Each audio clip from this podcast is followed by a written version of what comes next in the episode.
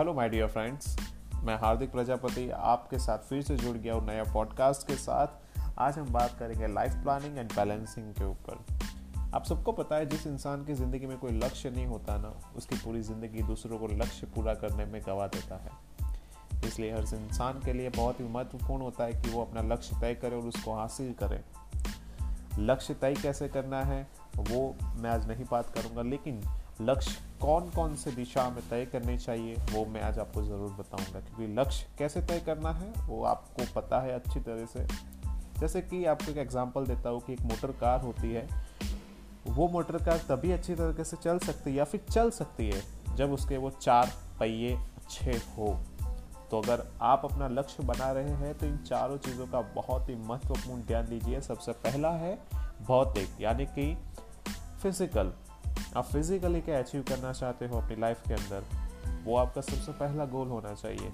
Second है मानसिक, आप मेंटली क्या अचीव करना चाहते हैं।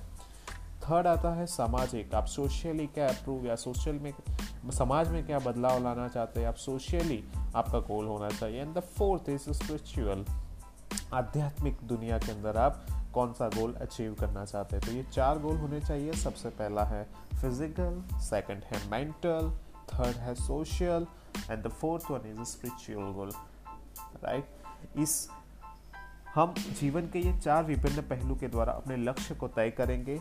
इसकी वजह से आपका गोल सेट होगा। सबसे पहले आपके गोल को आपको लिखना है देन आपका जो गोल बन गया है, उसको आपको एक विजन बोर्ड में कन्वर्ट करना है। एंड थर्ड उसको आपको रिलैक्स हो जाना है और जो आपका विजन बोर्ड में या फिर आपका जो गोल है उसके बारे में आपको विजुलाइज करना है राइट और आपको अभी करना है, इसको या बाद में या फिर कल तक मत छोड़िएगा। आज ही आपको ये गोल सेट करना है, क्योंकि अगर ध्येय नक्की होगा तो आप ज़रूर अपनी मंजिल तक बहुत ही जल्दी पहुँचेंगे। फिर से मिलेंगे नए एपिसोड नए पॉडकास्ट के अंदर, जहाँ पे हम बात करेंगे कि अपने कॉन्फिडेंस को हम कैसे अपना हाई रख सकते हैं। Thank you so much